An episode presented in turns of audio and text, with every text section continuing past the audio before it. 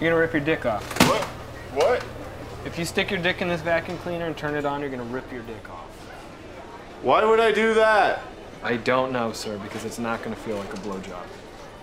How would you know? And I mean, I'm not going to. Good, because if you did, you would rip your dick off. So, are there like multiple power settings on this? Yeah, yeah. There's high and there's low, and both of those will rip your dick off. That's such a weird way to describe the power settings on a vacuum.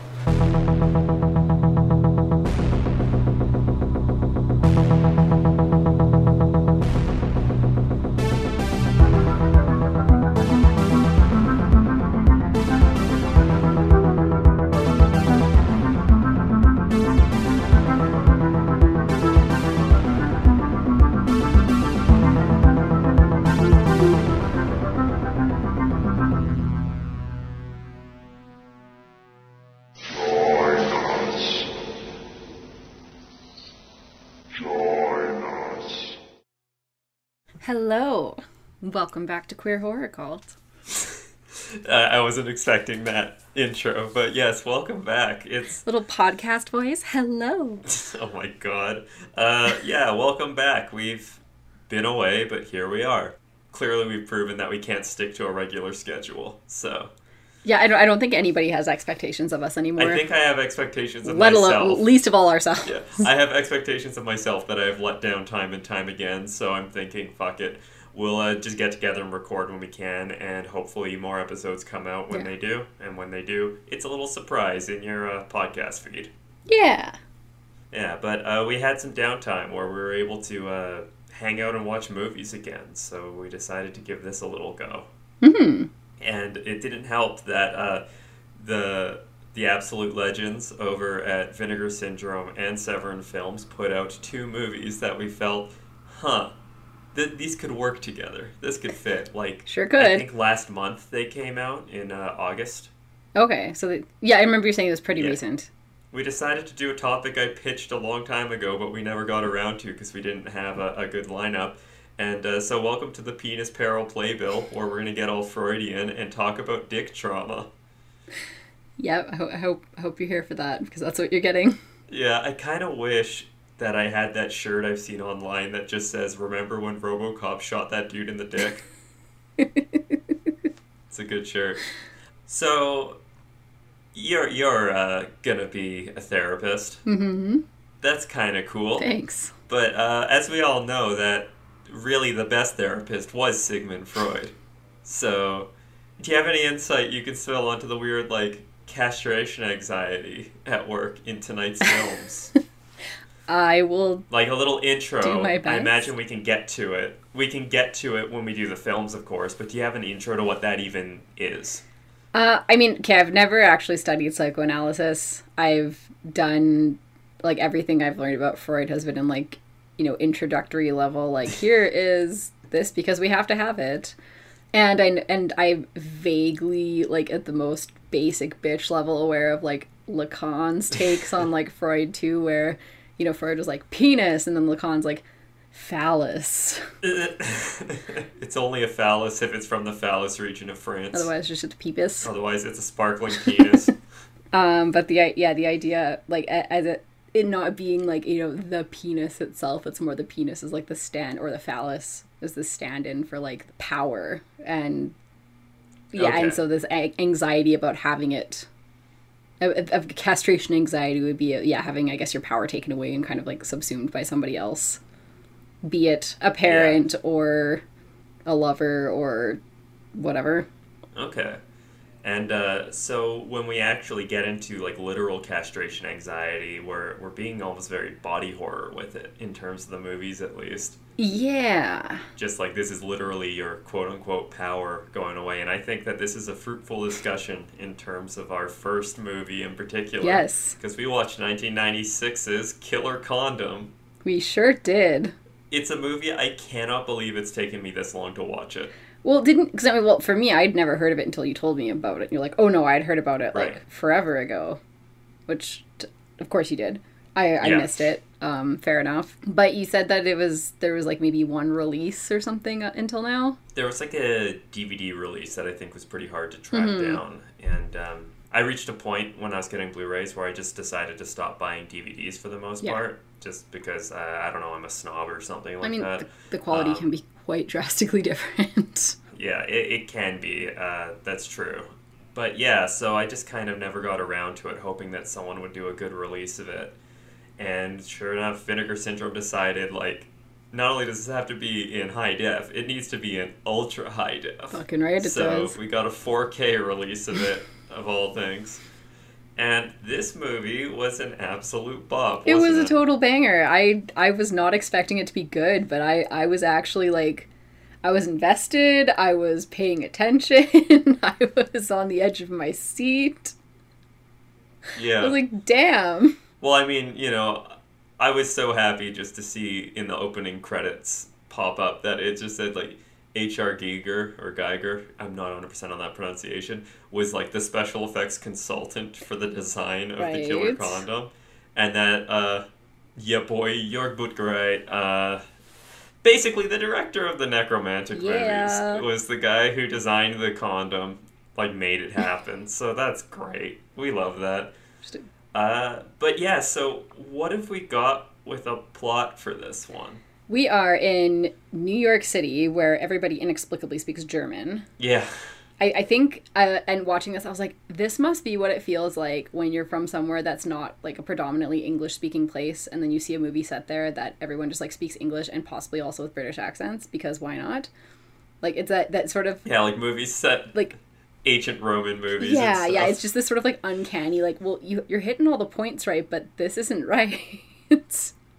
Yeah. So it was interesting to be on the other side of that It's- because that doesn't happen Yeah. a lot in movies that come out no, here. it doesn't. See, in New York City, like the president of the United States, the guy who wants to be president, everyone's giving their speeches in German. The news is in German. Yeah, It's just like this is a trip. Um, but yeah, we're in New York. Um, we're still sort of like 42nd Street, seedy, lots of you know brothels and sex work and industry and whatever. And it mostly centers around this particular like hotel quickie, where it's very clearly just like a like a little like you know rent it by the hour fuck hotel kind of thing. And but okay, hold, hold up. What a bougie hotel for like a cheap for how cheap it was and all that Fair. stuff. Like it has a fucking bar with a cabaret. that is true. That is true. That's a really good point it was like such a such a cool shitty rundown like mo- seedy Not motel wrong. or uh, hotel So true. Um, and so there are, you know, John's seeing workers, and one night there, well, it's not all John's. In one case, there is a like college professor who is trying to Ugh. diddle a student because she's like, you know, I I don't know, a couple po- grade po- like points away or whatever from like failing her her year because we're also it sounded like going off of like a European system because I think she was underage. But he's like, oh, Yeah. you know, like I can I can fudge your grades. You just have to do something for me. So he's yeah being coercive and gross and. So there's that, and then there's yeah a couple of other things like you know rendezvous taken on going on at the same time, and yeah, in one night, all in quick succession, there is this sudden like epidemic of uh, women allegedly biting off men's penises at this love hotel. yeah um, first off i'm so like it was so gross with the college professor thing and so that opening scene it's like couldn't have happened to a nicer Exactly. guy kind just of like, thing goodness. you know and um yeah so And so yeah, the police are like brought in to investigate this like yeah this this mass uh, penis biting off event.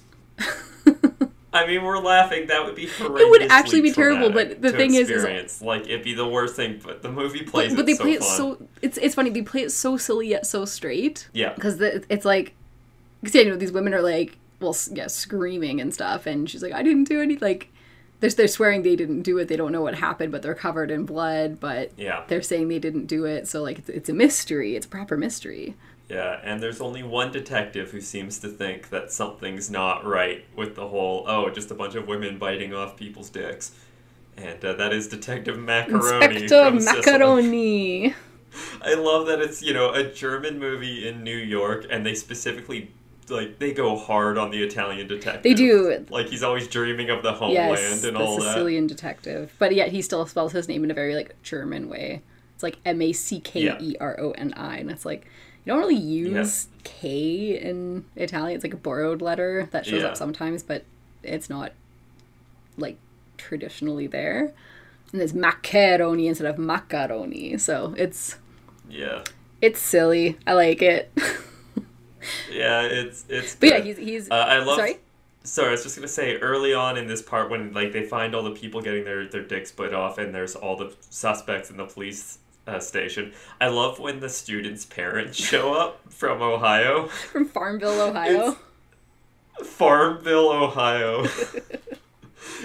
now I might Was it Ohio or was it, like, Oklahoma? out to lunch.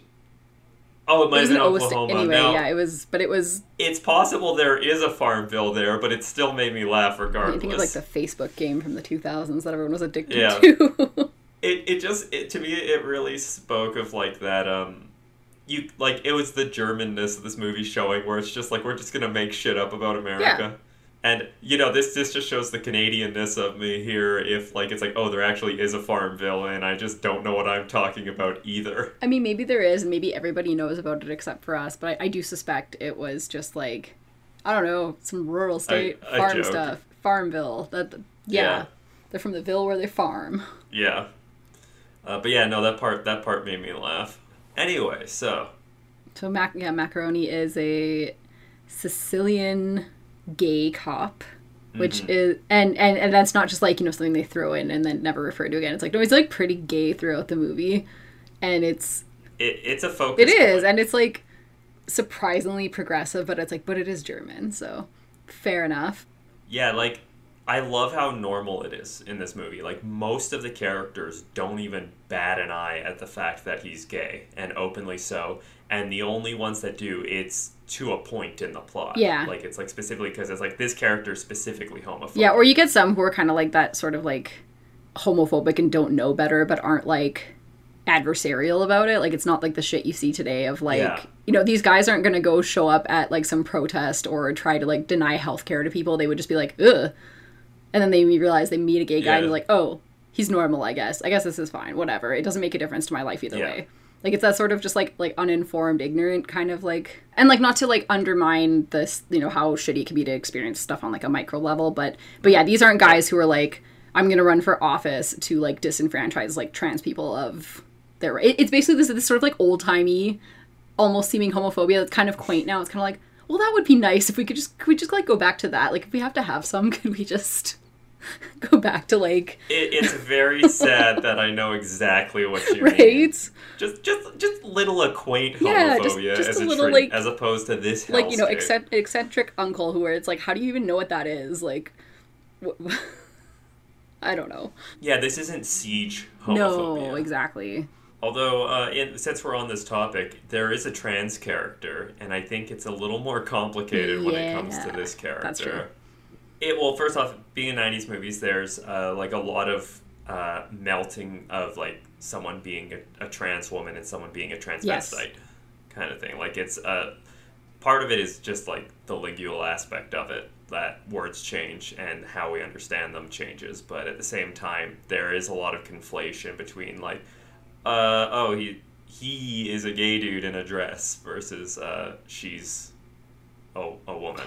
And it, i think it's even kind of unclear like it kind of goes back and forth between like or are you just like a drag performer or are you like i i never really knew how to pin that character down as like is this like your thing 24 7 or is this your like this is what i do when i'm on the clock it, it seems at a certain point that it is uh, her thing all the time because uh, she's still Babette when she shows up, out, like outside of the, the venue and all that stuff, um, in a sort of like riff on Psycho, right because uh, you know like that's take what you will from that. I Mm-hmm. guess is is uh, what to say, but um, even that has kind of a happy turn at a certain point Mhm. Where it's like, oh, they kind of stopped dead naming you finally, and Yeah. peoples are And- defending you and accepting you, even if they're doing it like a little crass. Yeah, and when they're going in to save the day, they're saving everybody, including you, and they're not being like, "Oh, that person doesn't matter." We can we can leave them behind if, if we have to sacrifice one. And even if we don't, why not? yeah, Yeah, but um, so Mackeroni, the great inspector, he, you know, in doing some detective work, goes to the brothel and he, you know, starts eyeing up a twink that he's like super into, and so you know, being the excellent detective that he is, he goes up to the take, you know, takes the twink up to the room where uh, some of the, the the penis fighting happened and and goes Yeah. to hook up and we learn that uh, Mackeroni is blessed cursed whatever you want to call it with a massive magnum dong that sequence, the reveal of it was so well done. Oh where it's just angled on the twink's face as you just see the Shadow- shadow, of his dick. and i love it It's just like, yeah like at one point it's like opening the Ark of the Covenant from Raiders of the Lost Ark, but in a happy way. and like uh there was at one point where he had like Mackeroni has a towel around his waist and you can see like just the tip kind of like like like i pointed out you're like oh my god what a detail just the tip, Just you the know, tip. it's like kudos to the It wardrobe was a long department. towel. But anyway, um, so Yeah. they're up in the room, and you know it's revealed that it's a condom that is left for Yeah, like they, the hotel provides free ones for you know those conducting their business and whatnot in the rooms, and Mhm. yeah, this like condom comes to life and ends up uh, Mackeroni's I think right testicle ends up being uh, one of its victims Gets gets chomped. chomped. he he sort of manages to escape the uh, the the full clutches Yes. of the condom because in this instance the twink brought Yeah. a condom. It's like I want to use my condom. Black looks cooler, kind of thing, with his fancy cool condoms. And um, Mackeroni also at one point in the movie says that regular condoms won't fit. Yes.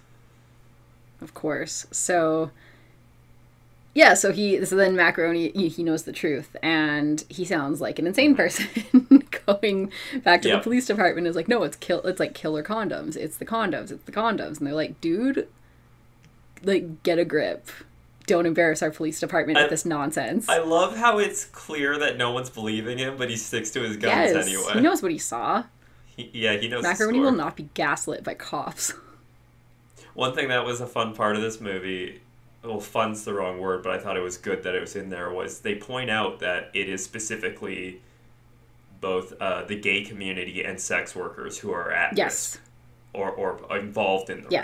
risk. Because, you know, we don't really see. No, I guess uh, as far as the gay community goes, we see male sex workers. We do, but yeah, but there is also just like the twink, yeah, the guy, yeah. you know, the hookups and the guys at the the bar, and it's also Yeah. just spontaneous. Like, let's go bang in the hotel quickie. Yeah, it's kind of like a cruising Yeah, spot yeah, at the same time as it's uh, a place for uh, Yes. workers to go. Yeah. But I, I thought that was really interesting and good that it actually focused on that part where it was just like it was taking a social commentary of like part of why you guys don't really give a shit is because of who's at risk. Yeah. and and how that is by also by design in who is perpetuating this is like Yes. not only do we hate them, but it's like well, no one will give a fuck, so we can pick them off, Yeah. and who who's gonna do something about it? Yeah, exactly. Uh, but there is a great sequence this leads to when Mackeroni points out that it's the gay community at risk where they need a cop to go undercover, like cruising style. Like, it's got to be straight up a riff on cruising, right? Like, but they get his uh, partner, who's the homophobic cop, to go cruising. And he's just like, as he gets it, he's like, don't worry, because uh, Mackeroni's too well known. Yeah, he's like, well, yeah, I'm a gay cop, and know everyone knows I'm a cop, Yeah. so you can't send me undercover. Yeah, we need someone else. So he sends his uh, homophobic partner, and um, of course he's like, "Don't worry, I can dress him up as a gay." I can make him blend right in. and he's just like Tom of Finland. Yeah, just like kind with of thing. leather harness across the chest, and oh my Yeah. god. And and there's a finishing touch that made me laugh. So yeah, we were just like, Uh, no. That was a okay. Well, what it is is he he says here a yellow handkerchief. Put it in your back right pocket, and it means that you don't want to have sex tonight. And he's like, oh great. we know that that's not We sure true do. as people who are familiar with the concept of the hanky code and you know just like gay cruising culture in general you know i'm not like super familiar with it but i've seen movies and it is part of gay culture that you come across Mm-hmm. if, if you're engaged with gay culture and so that was a joke that uh, you know they, they do a reveal what it actually was later in the movie but i'm wondering how many people would have got it right, Right. off the bat versus people who just took it at face value of like oh okay that's a that's a good tip Yeah. so he he doesn't get banged when he doesn't want to be you know And I wonder how, because I, I don't know like internationally how if hanky code was because I, I know it came out of necessity is my Right. understanding anyway of like well Yeah. you know it's we will be criminalized if we're caught doing gay shit so how do you signal Yeah. to other people other gay people without well going under the radar of you know straight cis cops and stuff it is well you have these little symbols and Yeah. different colors mean different things different positions mean different things and you can sig- Yeah. sig- signal your interest in a way that is undetectable to someone who doesn't know what to look for yeah like it, the the code comes up in cruising for sure that's another part of why i think this is Mm-hmm. yeah so i've always known of it as like an american thing but then i'm like i don't actually know Yeah. how like international it was because this german movie co- uh, clocked onto it so Mm-hmm. but it takes place in new york city right so yeah so that's what i mean though is if it was for, you know intended primarily for like a german audience i'm like i don't know how many would be familiar Right, yeah. But I'm also thinking just like a straight Yeah, for- audience. okay, yeah, probably not, know? yeah. Like maybe maybe it maybe it was something that everyone caught on to, maybe Yeah. not. Because I'm thinking like you know Um, post internet and everything. Yeah, of course, but you know this was what '96, Mm-hmm. so I'm like I I really don't know. Plus even today, like the amount of just complete lack of knowledge from some people I've seen just like absolutely know nothing about anything to do with queer culture. It's one of those things where it's like, uh, of course, I, I wonder how many of those people would look at uh, Killer Condom, a sex comedy written by a gay comic artist, uh, and be like, "Yep, that's my jam." you know, the people that is like, "This is my this is my entry point to gay culture." Killer Condom. Welcome. Uh, so you did mention a bit like the motives, and this is sort of what the big climax of the movie is about. Yeah, and the we have a doctor who is uh, lost her marbles a bit, and Yeah. has decided that she is, you know, Jesus is coming, reckoning day, whatever, judgment day, and um, in preparation for this, she's she's gonna start doing the judging and, you know, blow up Sodom and Gomorrah and whatever, and because New York City is of course a cesspit of Filth, filth. Yeah, yeah. exactly. Always, that's that's common theme.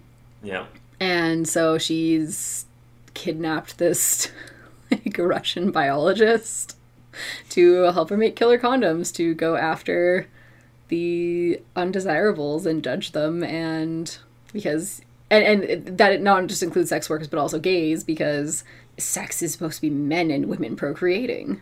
which I think says a lot about um, where this movie came out in terms of, say, like you know, safe sex and like there's the AIDS crisis, right, from, from the '80s and stuff, where you know condoms. Yeah, who's going to use a condom? Sex workers and gays. Mm-hmm. Where you know it's like there's almost this idea where it's like straight people need not apply. Well, at least not the ones who are having like you know legitimate sex. legitimate sex, yeah, as, as uh, she would term it, because she very much goes down that it's Adam and Eve, not Adam and Steve. Yeah, short of with, saying uh, that exact rhyme. Yeah. But uh, she has a special plan for Mackeroni, who seems to be extra hated by her. And I was hoping it would go this way. She has made a mammoth monster magnum condom. Monster condom for your magnum dong. Exactly, and uh, it's a sight to behold. Sure is. The condom itself is great. It's just it's just a condom, but with teeth. Yes. on the open end and it just sort of like stop motion rolls around Yeah. the floor and stuff and bounces from room to room. Yeah, it's like vaguely sentient. Yeah. And and what what I love is when when they get an example of a specimen and they're like, you know, have the like coroner or whoever going through it and is like, well, you know, it's this like self-sustaining organism. It doesn't actually like need to like eat like meat to survive. Like it has everything it needs here. So it's like it's It's just do it. it's just, be doing it for like the cruelty of it. Yeah. Uh, there was one scene that uh, where this one dude gets his dick bit off and then we see the dick in the condom just like sliding down the hallway as Oh my they're God. chasing after it, kind of thing, So until it leaves detailed. a severed dick sitting in the middle of the hallway, and it was like that's the level of buffoonery on display here. Like it's Yes. very slapstick. As much as we're talking about something that is like, ah, that would be fucking horrible. Like this is clearly a horror comedy. hmm Emphasis on the comedy. Yes, heavy. And then he gives this rousing speech at the end to, to keep jumping around totally. Like when he's faced with this doctor who's made this condom, or had the scientist make this condom thing, he gives a very rousing speech. I, I liked the touch of as he's giving the speech, the volume drops out, and then it goes to his inner monologue that pops up over the speech of him being like, and I gave this great speech. I don't know what the fuck I was saying, but I said it. Just like it's kind of a self awareness over how it's like one of those movie speeches. Yes. Kind of things. Yeah. And I hate that it was a more pro- progressive speech than even today. Like today's standards of gay acceptability and all that stuff. You know, there's a lot of people where it's just like, man, you should watch this movie from, God, how old is it? Almost 30 years ago? Yeah, I was gonna say I'm barely older than it. Oof, that's that's sad. That's bleak. But uh, she, th- this villainess, she has a great demise. She's like overcome with guilt over like speaking for God and and assuming she has the power to judge. And also, like, it seems that she doesn't really learn so much about like homophobia is bad, but she does learn like, oh, I pretend I'm I'm speaking for God, and that's what makes me bummed. Which I wouldn't expect her to have that level of awareness. Yeah. Uh, but either way, it means time to dive into the vat full of killer condoms. Yes, as one does. As one does, yeah. And uh, that about sums up the movie. We get the happy ending of uh, Mackeroni and the twink coming together, and Mackeroni's just like, I fucking quit the cops and I'm going back to Sicily and you're coming with me. And I actually found it touching, dare I say, how it's like, you're gonna come to Sicily, meet my family, and it's like, oh, what's your mom gonna think of that? And it's like, oh, she's gonna hate it. but this is kind of what I have to do. This is hmm. who I am, kind of thing. And it's like, yes. that's nice that you've accepted yourself in the face of what you know like stuff that wants you not to be accepting of yourself Yeah, exactly. i didn't think this movie would be as heartfelt as it was No. Like, yeah, it had some drama. It had some, like, will they be together? Won't they be together? Who's doing this? What, like, yeah there's, there's so, so many things going on. yeah there's a lot of elements at play and uh but yeah it's a, an engaging movie from start to finish and uh shit i liked it I liked it a lot. bit. so I, I definitely recommend killer condom to anyone who wants to just have a fun time Yes. Me too. And, and not no like, oh, fun. it's so bad, it's good. Like, wait, it's like, no, like, I I actually liked this movie. I would watch it again. it's yeah, really yeah, entertaining. It, it was genuinely engaging and entertaining. it was so, silly yeah. as hell don't get me wrong like it, it's absurd Yeah. but it it it commit like it takes itself seriously for the most part like that, you know like these cops like and stuff they're just like like once they once it settles in for them they're like oh like yeah here's the specimen here like oh shit killer condom they're like we gotta stop the killer condoms I, I, I liked the uh, Republican speech giver who's all about we've got to return this country to its Bible roots, getting his wiener bit off. That was that was good. that was good fun Yeah, it's a fun movie. That's like we've repeated that a bunch, but that's Mm-hmm. pretty much all there is to say about it at this point. Um, as far as what we were talking about with uh, Freudian stuff, is there anything that this movie specifically does, or like Lacan, like that loss of power, that that phallic kind of imagery? because the i mean well i guess you see a couple like for the most part it's just stuff happening kind of in the background with the exception Yeah. of like Mackeroni and then that one guy who's like well at least you have to have your dick in one ball i don't have anything it's like Right. it's not really Oh, yeah. When he goes to the hospital and sees all the victims of the condom, and it just like turns into like this eerie like these people have been driven mad by yeah by what's happened. Like it, it's done very much in that almost like going into an institution and seeing all the wailing extras and all Yes. that kind of stuff. yeah it is Yeah. One thing that, that I, I was thinking, because you'd mentioned like with Lacan and the phallus and the idea of power, is uh, with the the villain trying to specifically target the gay community and all that, it's um, there there could be a comment there on as acceptance grows, the gay community gets power, Yeah. and uh, that it, it hasn't had. Like I'm not saying they're in charge or have power, Mm-hmm. like a lot of conspiracy theorists or weirdos seem to think. Um, like they're still marginalized, obviously, but the idea of any level of respect or um, self realization or self actualization is seen as gaining a power that they never once had is almost an affront to this lady. And so. this Well, I don't even know if it's gaining a power. She sees them as having a power and they're misusing it. That's true. Like a, a, that sort of conspiratorial, like. Well, not even, it doesn't have to be conspiratorial. It's more just like, well, you know, this is what this is meant for and you're misusing it. And so you. Oh yeah, in like a more literal way of like actual sex and all that Yeah. stuff. I, I was speaking more in like the notion of community and trying to like. Mm-hmm. Yeah, but I'm, I'm thinking like I don't even know that she had like she would necessarily have that like level of consideration. It's more just like for the you know what they do have. It's like they're misusing it. So like a bad you know Yeah. a bad kid who's misusing their toy, I'm going to take it away from them so they can't Yeah. you know smash their kid sibling in the head with it or whatever. Right. No, I, I agree. I don't think it's her having that thing. I'm talking more metatextually, like the movie possibly having Yeah, this potentially. kind of idea.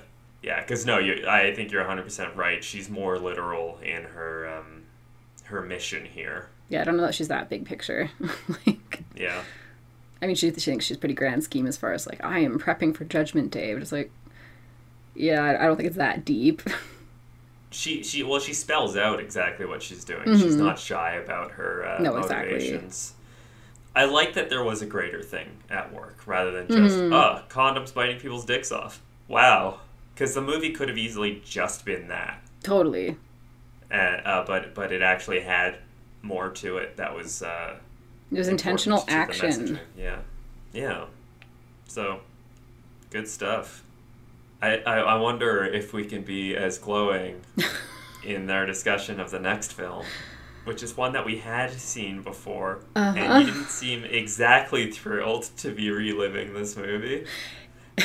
I believe your first words, uh, your are your words on your memory of the first time were just "It's a cursed film." Yeah. Do you still feel that way? Yeah, I mean, I, I, I barely remembered it. I just remember like the impression I came away with it from, and then watching it again. I don't know. Maybe I'm just like way more jaded now or something. But I was just like, I mean, yeah, I find it's cursed, but whatever. It's Yeah. it's not. Uh, I because I remember being sitting there and being like, what the fuck? Yeah, but I think you're more jaded now, like you said. Yeah. Yeah. I'm just kind of like, Uh, okay. But we watched 2008's Bad Biology, we sure did. which got a, a 4K transfer from Severin. Uh, I was excited to check this out from uh, one of the technical standpoints of the original re- release was like this movie that was cut on um, it was DV because you know it came out 2008 when like digital video was the, all the rage and so you got all these movies coming out that just look like absolute dog shit and it's entirely the technology where we're not quite in the, the HD era fully but Yeah. people have pivoted to digital for like Right. low budget filmmaking but uh, I found this out actually from listening to the Severin Films podcast because they always do an episode when they have a release coming they do an episode and talk about all the releases in depth yeah. uh, apparently, the movie was shot on film, and so they went back to the original film. And like, what happened is it was transferred to digital for uh, cutting, but they just left it digitally, and they cut a digital Mm. version. And it's like, that's a choice, Sure you know. Um, but uh, they went back to the original uh, f- film footage and recut it to to match what the digital movie was. Like they had to go through the work of re-editing this movie or something like that. Honestly, And, um, slay. Yeah, and then they put out a 4K scan of it, and it's like, wow, the world really needed that. alive. yeah, this movie is.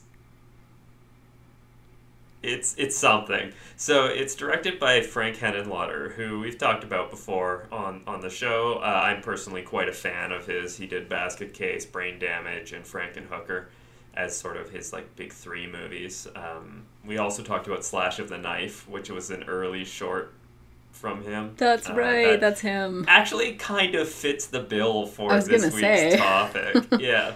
That was the one where it's a fake hi- social hygiene film about the importance of circumcision.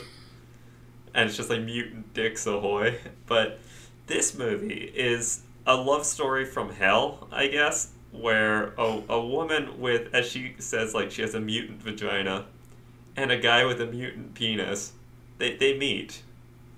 They they are on a traje- like a collision course trajectory of meeting up as being like perfect for each other in the worst possible way. And I love how off the rails it gets even with its premise. Like, you know, that like that's her mentality of it. Yet the movie presents as like, nope. this isn't the perfect union and you will see why. Yeah, far from it. this lady and her her her in you know in the words of the band the Vaseline, her monster puss, she uh, likes to hook up with uh, people and she accidentally kills them frequently during sex because she gets so into it what with her seven clits that she knows about. You know she probably has hidden ones that she doesn't know about. Yeah. that she just has this uh, voracious appetite for fucking. And her mutant body like it's not just her her vagina involved. It's it's her uh, entire reproductive system is haywire because she manages to gestate a baby in a matter of a couple hours and it's always these like weird little mutant things and so she's you know because this movie is clearly trying to be as trashy as possible she's just mm-hmm. like throwing them in the trash and stuff like that What was that? That sewer baby? oh the suckling Yeah, yeah. She has a bunch of those. Yeah she has a bunch of sucklings yeah there there you go yeah from our uh, baby shower power hour That episode. was the one. Yeah, so that's her whole steez, and she she talks about how she's like the one true nymphomaniac. And one thing I thought was interesting, how she talks about nymphomania as a pathology created by men towards unruly women. hmm Like, uh, what were your thoughts on that? That whole speech. It was funny because she she would she she'll say the odd thing that is like kind of like oh she's starting to make a good point and then and then it switches to like yeah and I know I was put on this purpose on like my purpose for being put on this earth the way I am is for God to fuck me so I can deliver like deliver the savior. Like she would she would be like so lucid for a second and say something that was kind of like oh go you know go on and then deliver just like go like crazy with it it's like oh okay this is just like one of those like broken clock is right twice a day Yeah, moments yeah. Uh, the dialogue felt very sort of John Waters light. oh god did it ever Like it, it felt like like I could of see this. consciousness Yeah, I could see this in sort of a B side of a John Waters movie. Yeah. you know, like like they speak with like like stream of consciousness is good uh, way to put it. It reminds me of like Mink Stole yelling from her window in Desperate Living, but that was very profoundly John Waters, whereas Yeah. this is kind of off the mark a bit. hmm But she's also a photographer who I found it kind of interesting how she just falls into the stereotype of like gross male photographers that you would see in like 70s movies where she's taking photos and she's just yelling like oh yeah fuck the camera because the camera's gonna fuck you and stuff like that like as she's taking all these photos and just like sexually harassing her models yeah. and- it was to get the shot. It was gross. Yeah. Yeah, it was it was gross, but it was, I guess, an inversion of um, how that photographer is usually portrayed. Like you've mentioned, what there's a phrase like "a guy with a camera" or something like that, hmm and uh, how it's like there is a type of guy that's just you refer to as you know, guy with a camera. gwc TM. GWC. There you go. And it's like you know who we're talking about. She's She- yeah she's like that but like has managed to get jobs instead of just like paying local women to pose nude on like with like you know a too shitty let up light setup and you know a, like white cloth hanging on the wall yeah.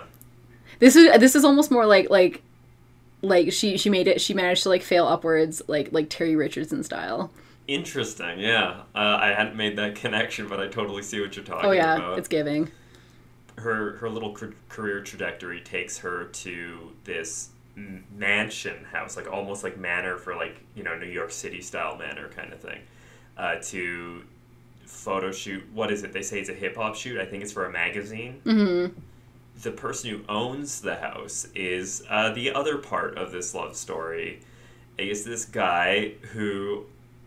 This, this is the part that I think could be interesting compared to what we were talking about with like uh, castration anxiety and maybe how people respond to that.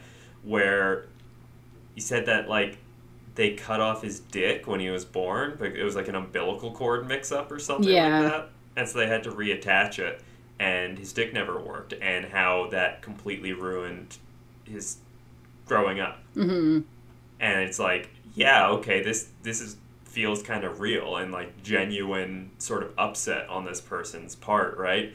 But since it's a trash exploitation movie, they go full on with it where it's like so he started injecting his dick with steroids and growth hormones and it worked but then his dick gained a consciousness from it and now he has a drug addicted dick that he has to constantly feed Yep.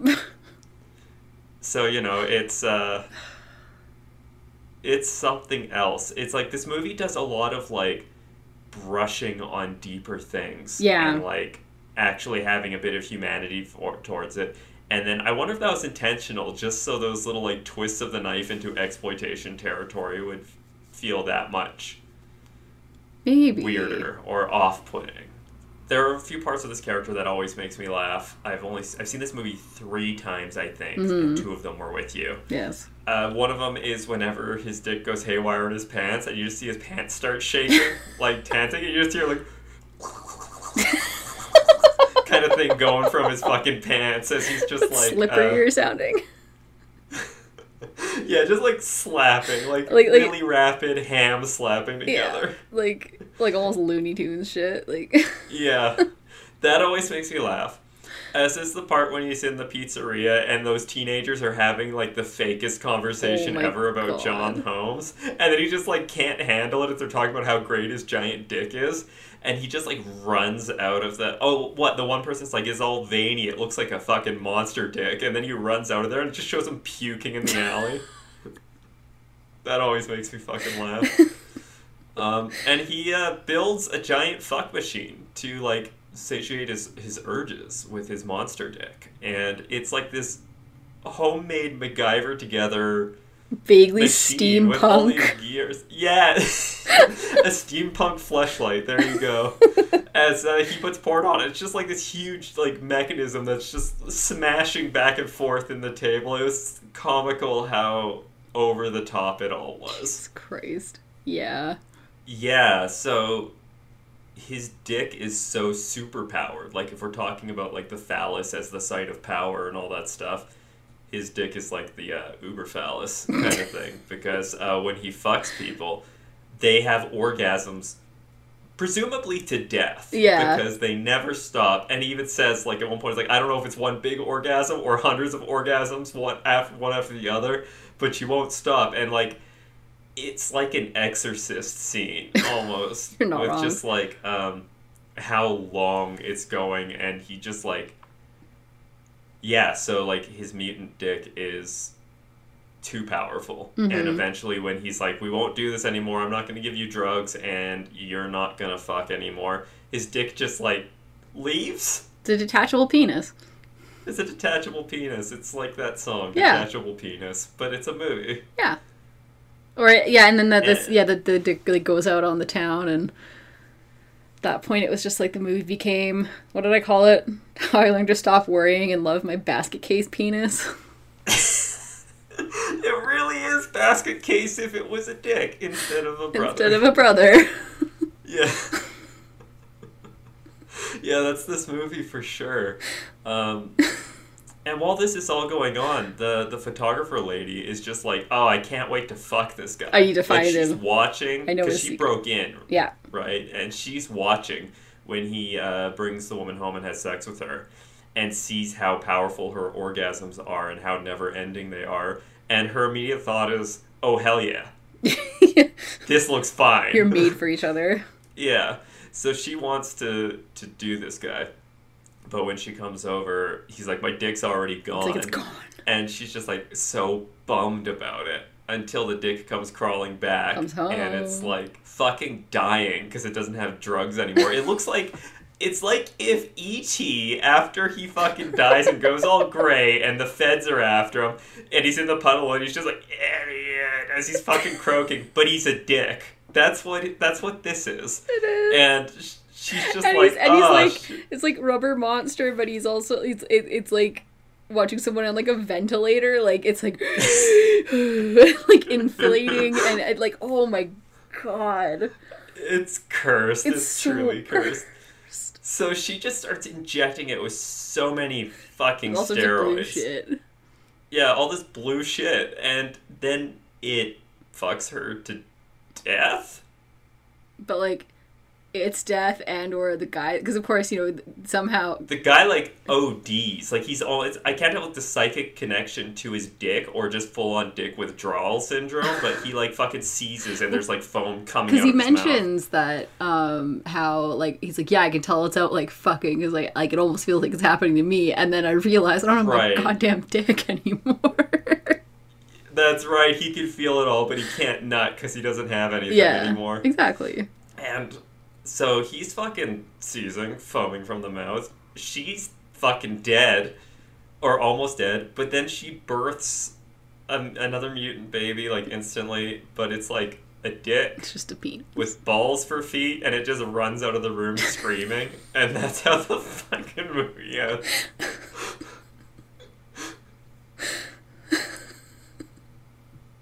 It's. i hate this movie so much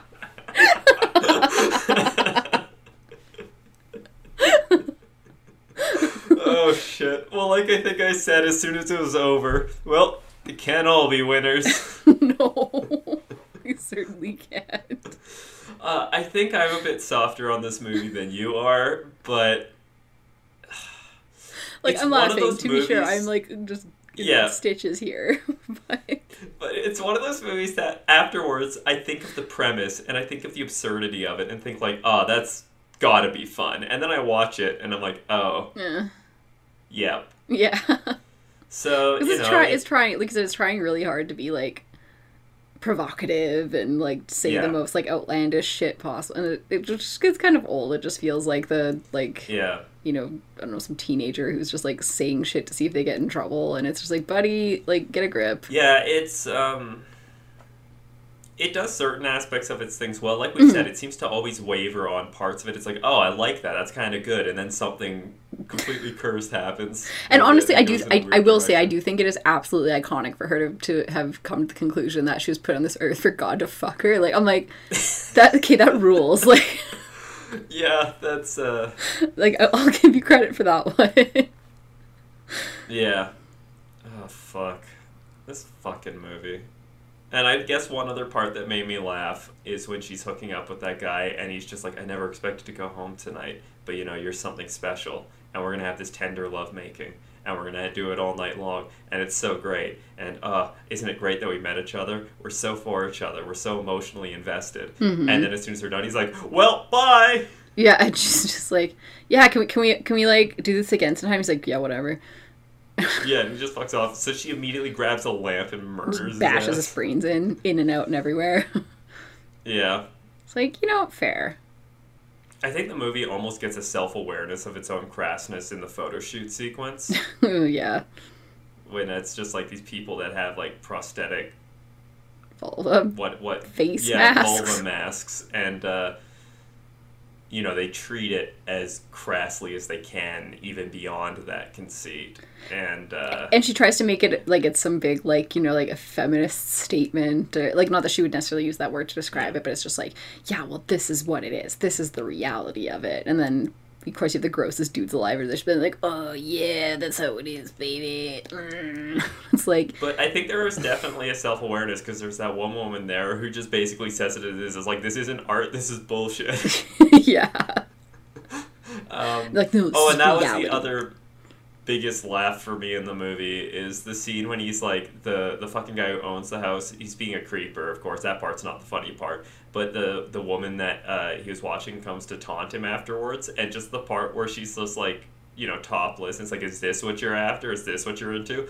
And he's standing behind these cardboard boxes that are like stacked perfectly at dick level, and then you just hear pum as they go flying over, and he runs out of the room like his fucking dick power punched it. Yeah, That part makes me laugh. no, that that was good. Yeah. Yeah, so overall it's I don't know. Um it's worth watching if you just want to see something that'll make you go, "What the fuck am I watching?" Yeah, Yeah. a fair statement. Otherwise, uh, you know, whatever. you're, you're not Um, missing much. Not my, not my favorite Henenlotter by No, mile, and I- I do enjoy like, his Basket movies. Case is is like a legit classic in yeah, my opinion. like Frankenhooker. Brain Damage was the first one I ever saw. I, I I don't remember Brain Damage very well, but I've seen the other ones more than once, and I think I've only seen Brain Damage the one time. Yeah, it's good. It's it's fun. A lot of phallic imagery in that one too, because the little worm is like his buddy. It speaks in a British accent as it gets him high all the time. but right. there's that scene with the blowjob where it's his monster that comes out and eats the lady's brains through through her mouth. You know, Right. that's that's what we're talking. Just- just that, that's where we're things. at with these movies. Yeah, just Hen and Yeah, things. but then because mentioning how the demon mutant dick and, and is so much like Belial when he goes out on his or Belial, yeah, Belial. yeah, Belial, yeah. Yeah. when he goes out on his like excursion and goes around like fucking around New York City, literally, and it's- it's like, yeah, we're talking about castration anxiety and stuff. I'm just like, has Henletter been analyzed? What what what are the transcripts from his sec- sessions? I am so curious. Uh, Because it's a Yeah. recurrent theme of part of me is is leaving me and going around and wreaking havoc, and and I'm terrified, but also kind of mad that I'm not attached to it while it's happening because I'm missing out. That's true because um, he did three Basket Case movies. Mm-hmm. Um, Brain Damage, while it's uh, not a part of him specifically, like it's not an organic body part, it acts like a vestigial organ Mm-hmm. that is beneficial to him. It's a very parasitic, symbiotic Yeah. relationship. Like it, it, it presents itself as symbiotic, but we know it's not. And uh, yeah, and then you get the inverse of that with. Um, Slash of the Knife, where it's the idea of because you haven't excised this part of you, there's something wrong. Yeah, like dude has a thing for demon dicks. Yep. Hey, sometimes you just know what you're about and you go for it. So true. So, I guess we uh, kind of did both. We did castration anxiety and also like the opposite of that, where it's like, oh no, I got too much phallus. Yeah, that, that that's kind of what yeah bad biology where it's it's like Yeah. I was castrated and it's terrible, but then I uncastrated myself and maybe my life is worse because of it. it's almost like it's the overcompensation. yeah. kind of thing. Kind of like yeah. um, what the phallus presents to begin with. It's like, oh, because I've quote unquote failed, you know, Mm-hmm. not by any fault of his own, but but through that accident, he is seen as a less of a man. Like he talks about in his teen years, he just can't do all these things because of it.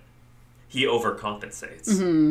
And you know, it's kind of the notion you hear like when you see like a big truck go by and, and there's and people will say like, Oh, what's he compensating for? Yeah, yeah, yeah. and stuff like that, right? It's a it it's sort of a reaction to castration anxiety that sets the uh, the horrors in this movie. Look at you getting all like Adlerian with it. I gotta put my education to use somehow. But yeah, it's that sort of like be careful what you wish for. yeah, yeah. It's um Because you got it and then some, and ooh boy. I think especially with the premise, this is a movie I, I kind of wanted to like more than I did. Mm-hmm. Like I I, th- I think there there was a lot of potential there that just didn't work for me on this one. I can see that. because the premise is it, it, it works like the premise is sounds great you know it's just like a lady with like a voracious vagina meets up with a dude with his like mutant dick that's all like you know it's a match made in hell and uh, that that sounds fun It does. oh well so i guess that's been our, our talk about wieners and such I suppose at some point we'll have to come back uh, and, and do the flip side, do ourselves a little Freudian fanny fiesta. I think that would yeah. be a good, a good follow up down the road. Just have to find some good movies for it. Mm-hmm. Before we go, we do have recommendations. Mm-hmm. So I guess I don't know. This recommendation might be better for like the next, like the follow up. At the same time, there's a lot of penis peril in it. So Teeth from 2007. That's one I've only seen the once, and I've been wanting to rewatch. Same here, actually. And I, I'm pretty sure I watched it like on my iPod Classic on like a flight or something. so I should like Uh, okay, actually it was your double it. feature with the time you watched a Serbian film on your iPod classic I think that's also how I watched Paranormal Activity. Some people were like, "Oh my god, it's so scary." I was like, "Oh." They're like, "No, you have to like And you're watch like, it's it. not scary. It's not scary on a screen this big." yeah. But um, no, there's a lot of penis, pa- and I, I guess it's it's sort of like killer condom, but cut out the middleman of the condom. That's right. Yeah, Mm-hmm. yeah. No, that's a good one. Uh, good recommendation. I'm going to recommend with an asterisk a movie because it's been so long since I've seen it that I don't know how I would feel about it in this day and age. Fair. But it's a movie that I remember the first time I saw it, I fucking hated it. I hated it, hated it, hated it until the ending, and then there's like a certain plot point that that changes, colors the movie. That I thought, oh, I watched it like a, a second time, and it was like a completely different experience hmm. watching it that second time. It's a movie uh, from 2009, uh, a very indie movie called Someone's Knocking at the Door.